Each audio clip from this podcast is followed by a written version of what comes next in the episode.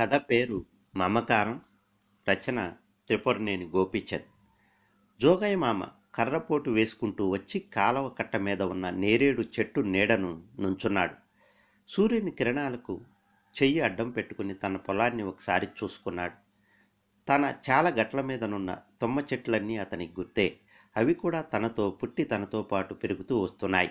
అందులో తన హయాంలో అవసరంగా నాగలి దుంపలకు కావలసి వచ్చి రెండు తుమ్మ చెట్లను మాత్రం నరికించాడు. అవి ఉండే స్థలం ఇప్పటికీ అతనికి బోసిగా కనిపిస్తూనే ఉంటుంది. ఆ స్థలాన్ని చూసినప్పుడల్లా చేతికి ఎదిగొచ్చిన ఇద్దరు కొడుకులు తన్ను విడిచి వెళ్ళినట్లు బాధపడుతూ ఉంటాడు. జోగయ్య మామ నిట్టూర్పు విడుస్తూ తలకు చుట్టుకున్న గుడ్డ పరచి నేరేడు చెట్టు కింద కూర్చున్నాడు. అతనికి ముగ్గురు కొడుకులు.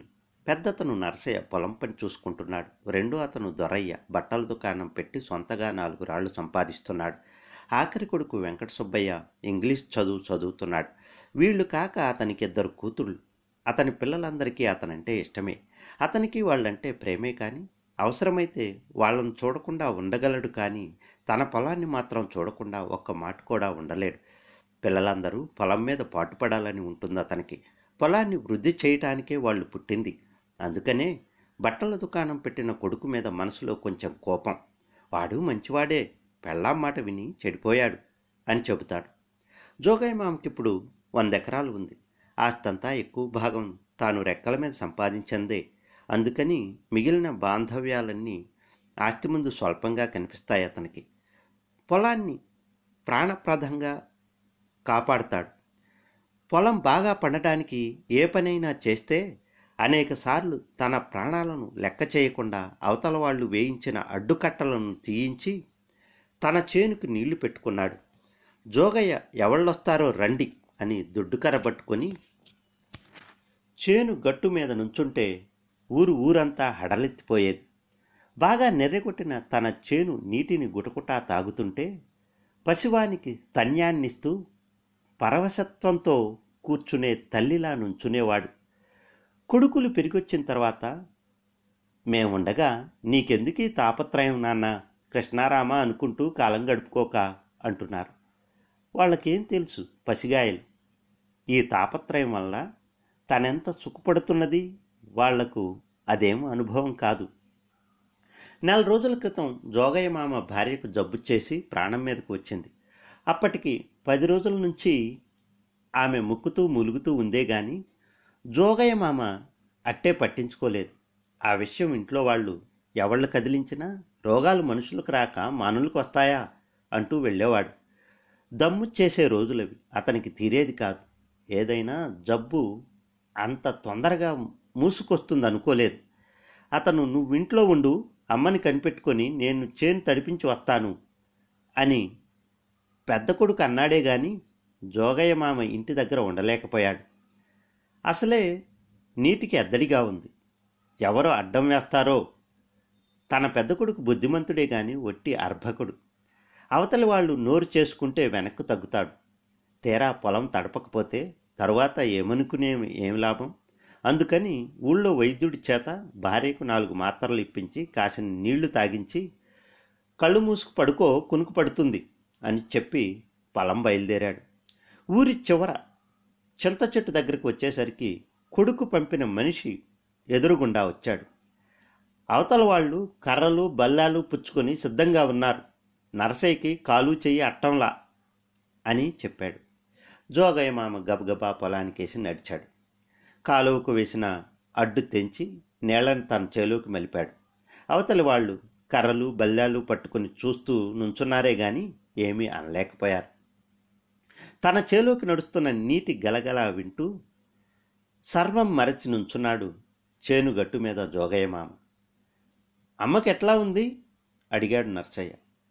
ఉంది అన్నాడు జోగయ్య మామ. తగ్గిందా? అడిగాడు నర్సయ్య. తగ్గకేం చేస్తుంది? అన్నాడు జోగయ్య మామ. ఇక మనం వెళ్దాం అన్నాడు నర్సయ్య. ఈ మాటకు జోగయ్య మామ ఉలిక్కిపడ్డాడు. చేనంతా తడవకు ముందే విడిచి వెళ్ళడమే అన్నాడు జోగయ్య మామ. ఇంటిలో ఎవరూ లేరు మంచికైనా చెడుకైనా అన్నాడు నరసయ్య ఆదొద్దాగా. నువ్వు వెళ్ళు నేను ఇక్కడ ఉంటా అన్నాడు జోగయ్య.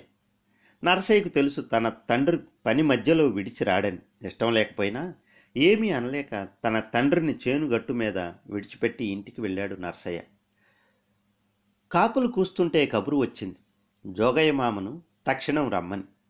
అతనికి తెలుసు తనకు తన భార్యకు రుణానుబంధం తీరిపోతూ ఉందని. కానీ చేను ఇంకా ఒక కొన తడవాల్సి ఉంది. చూస్తూ చూస్తూ పని మధ్యన వెళ్ళలేకపోయాడు. నీళ్ళు నెమ్మదిగా పారుతూ నెర్రెల్ని బొరియల్ని నింపుతూ ఆ కొసను తడిపింది. అప్పుడు జోగయ్య మామ గబగబా ఇంటికి బయలుదేరాడు భార్యను చూద్దామని. అతను వెళ్ళేటప్పటికే ఆమె అవసాన దశలో ఉంది. ఆ అవస్థలో కూడా ఆమె ఇంటి సంగతులే మాట్లాడుతూ ఉంది. మూడో వాడికి ముడివేయమంటే నా మాట విన్నారు కాదు అని భర్తని నిష్ఠూరాలాడింది. రెండో కోడలు తన మాట వినడం లేదని అక్కసు వెళ్ళబోసుకుంది. ఎలుకలు పురుల్ని కొట్టిపోస్తున్నాయి. కాస్త మట్టి రాయించమంటే రాయించకపోతిరి అన్నది. బట్టలకి బాగా గంజి పెట్టడం లేదని చాకలివాని మీద కేకలు వేసింది. తనే మజ్జిగ చేయాలని కవం కోసం లేవబోయింది. పెద్ద కోడలికి వెన్న తీయటమే చేతకాదు సగానికి సగం మజ్జిగలోనే విడిచిపెడుతుంది అని చెప్పింది. తాను గుటుక్కుమన్న తర్వాత ఈ కాపురం ఏమవుతుందో అని వేదన పడ్డది. ఆ మాటలన్నీ ఇప్పుడు ఎందుకు ఒక్క క్షణం నిశ్చలంగా ఉండు అన్నాడు జోగయ్య మామ. కానీ ఆమె నోటికి మూతపడలేదు. ఆఖరి నిమిషం వరకు మాట్లాడుతూనే ఉంది. అందరికీ ఏదో ఒకటి చెబుతూనే ఉంది. పనులు పురమాయిస్తూ ఉంది. చివరికి అబ్బో అబ్బా అంటూ బాధపడుతూ జోగయ్య మామ చేయి గట్టిగా పట్టుకుంది. అతని చేయి పట్టుకునే ఈ లోకాన్ని విడిచింది. సరిగ్గా ఇప్పటికి నెల ఆమె ఈ లోకాన్ని విడిచి భార్య జబ్బులు లెక్క చేయకుండా ప్రాణాలను లెక్క చేయకుండా అంత కష్టపడి నీరు పెట్టిన చేను మోస తిరిగింది. కూలివాళ్ళు కలుపు తీస్తున్నారు హుషారుగా పాడుతున్నారు ఆడవాళ్ళు మగవాళ్ళు కలిసి. జోగయ్య మామ అట్లాగే నేరేడు చెట్టును అనుకుని కూర్చున్నాడు. అతని మనస్సు ఇది అంత స్థిరంగా ఉండటం లేదు. తన భార్య చనిపోయేటప్పుడు పడిన తాపత్రయం అతను మర్చిపోలేకపోతున్నాడు. ఆమెకు తెలుసు తను పోతున్నానని. కానీ ఒక్క నిద్రపోయి లేచేదానికి మళ్ళీ మాట్లాడింది. పోయేదానికి తనకెందుకు ఇవన్నీ? ఒకళ్ళకు మాత్రం ఎందుకు? అంతా పోయేవాళ్ళే. అయితే ఇక కావాల్సింది ఎవరికి పొలంలో నుంచి పాట వినిపించింది. ఒక్కసారి కన్ను తెరచి తన పొలం అంతా పారజూశాడు జోగయ్య మామ. ఆ మధ్య తన మనవడు తనతో పొలం వచ్చాడు. తాతయ్య మన పొలం ఏది? అని అడిగాడు. నీకు కనపడుతున్నదంతా మందేరా? అన్నాడు. వంద ఎకరాల ఏక కండ్రిక. తన మనవడికి అవతల తట్టు కనపడకుండా సముద్రంలా ఉన్న పొలం చూపిస్తూ ఇదంతా మందేరా? అన్నప్పుడు అతని మనసు ఆనందంతో నిండింది. మొట్టమొదట తానీ ఊరు ఎడ్లబేరానికి వచ్చాడు. తానెవరికైతే ఎడ్లని అమ్మాడో ఆ ఆసామికే ఇల్లరెక్కపట అల్లుడయ్యాడు. తన నడవడిక చూసి తన వ్యవహార జ్ఞానం చూసి ఆ ఆసామి మోజుపడి కూతుర్ని తనకిచ్చి చేసి ఇంటిలో పెట్టుకున్నాడు. ఆనాటి నుంచి ఒళ్ళు దాచుకోకుండా తాను పనిచేశాడు. తను అడుగుపెట్టినప్పుడు తన మామకి ఐదు ఎకరాలు ఉండేది. తన చెమటతో తడిపి పండించి పది సంవత్సరాలు తిరిగొచ్చేటప్పటికీ ఆ ఐదు ఎకరాలకి మరొక ఐదు ఎకరాలు జత చేశాడు జోగయ్య. తన మామకి తన మీద గురి ఏర్పడ్డది. ఆయన పోతూ పోతూ నిన్ను దగ్గరికి తీసినందుకు నా పరువు నిలిపావు అన్నాడు. తను పడిన కష్టమంతా ఆ ఒక్క మాటతోనే తీరిపోయింది. తన మామ చనిపోయినప్పటికీ వందెకరాలు చేశాడు. కానీ వృద్ధి చేస్తున్నప్పుడు తనకు కలిగిన ఆనందం ఇప్పుడు కలగడం లేదు. రోజు పొలం రావటం పొలాన్నంతా ఒకసారి చూసుకోవడం పాళ్ళేళ్ళను గదమాయించడం ఇంతవరకే మిగిలింది. అంటే ఆ ఆనందం పోయి అలవాటే మిగిలింది. జోగయ్య మామ నేరేడు చెట్టుకు ఆనుకుని అట్టాగే కూర్చున్నాడు. పొద్దు నెత్తి మీదకొచ్చింది. నేరేడు చెట్టు ఆకుల్లోంచి ఎండ జోగయ్య మామ ముఖం మీద పడ్డది. ఆ వేడికి ఆయన నెమ్మదిగా కన్ను తెరచి చూశాడు. పొలంలో కూలీలు లేరు. సర్దుకుని గబుక్కున లేవబోయాడు. కదిలాడు. ఎదురుగా చెట్లకు కట్టిన మాటలు విప్పుకొని మూటలు ఇప్పుకొని కూలీలు బొవ్వ తినడం చూశాడు. కొంతమంది అన్నం ముద్దలు మింగుతున్నారు. కొందరు తలగుడ్డలు విప్పుకొని పడుకున్నారు. లేవండర్రా అని కేకేశాడు జోగయ్య మామ ఇంత వయసులో దొరకంత యావా? అని నవ్వుకున్నారంతా. ఇప్పుడే కదోరా కూటికొచ్చింది అన్నాడొకడు కేరింతలు కొడుతూ. ఒక్కొక్కళ్ళు మళ్ళీ చేలోకి దిగారు. జోగయ్య మామ ఒక్కసారి ఊరి వైపు చూశాడు. మధ్యాహ్నం పూట ఆ నేరేడు చెట్టు కింద అన్నం తినడం జోగయ్య మామకు అలవాటు. ఇప్పటికీ ఆయన మనవరాలు రోజు అన్నం తెచ్చిపెడుతుంది దూరంగా అన్నం గిన్నె నెత్తి మీద పెట్టుకుని మనవరాలు రావటం చూశాడు. మబ్బు బాగా వేసింది. వర్షం కురుస్తుందేమో తాను తడిస్తే పర్వాలేదు కానీ తన మనవరాలు తడుస్తుందేమో. వర్షం ఎక్కువైతే పనశ్చెట్టు కింద గుడిసెలోకి వెళ్ళాలి. ఎప్పటి గుడిసె? ఎండకు ఎండుతూ వానకు తడుస్తూ అట్లాగే నిలబడింది. తాత అన్నం తెచ్చా? అని మనవరాలు గిన్నె కింద పెట్టి గిన్నెకు కట్టిన గుడ్డ విప్పింది. ఒక పక్క గోంగూర పచ్చడి నల్లగా నిగనిగలాడుతుంది. ఒక పక్క ఆవకాయ పచ్చడి ఎర్రగా నెత్తురు ముద్దలా ఉంది. ఆ రెంటి మధ్య తెల్లటి అన్నం. నువ్వు తింటూ ఉండు తాతయ్య నేను చేలోకి వెళ్ళొస్తా అంటూ రివ్వున పరిగెత్తింది మనవరాలు. జోగయ్య మామ నెమ్మదిగా లేచాడు. బట్టలు దులుపుకుని తలకు చుట్టుకుని కర్రపోటు వేసుకుంటూ గట్టు దిగాడు. కాలవలో నీళ్ళు దోశడు తీసుకుని నోట్లో పోసుకుని పుక్కిలించి ఊశాడు. నెమ్మదిగా మళ్ళీ నేరేడు చెట్టు దగ్గరకు వచ్చి కూర్చున్నాడు. కర్ర పక్కన పెట్టుకుని అన్నం గిన్నె ముందుకు లాక్కున్నాడు. ఒక లొట్ట వేశాడు.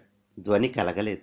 అలవాటు ప్రకారం ఆవకాయ పచ్చడి నాలెక్కి రాసుకుని అలవాటు ప్రకారం లొట్ట వేశాననుకున్నాడు బాగుందనుకొని.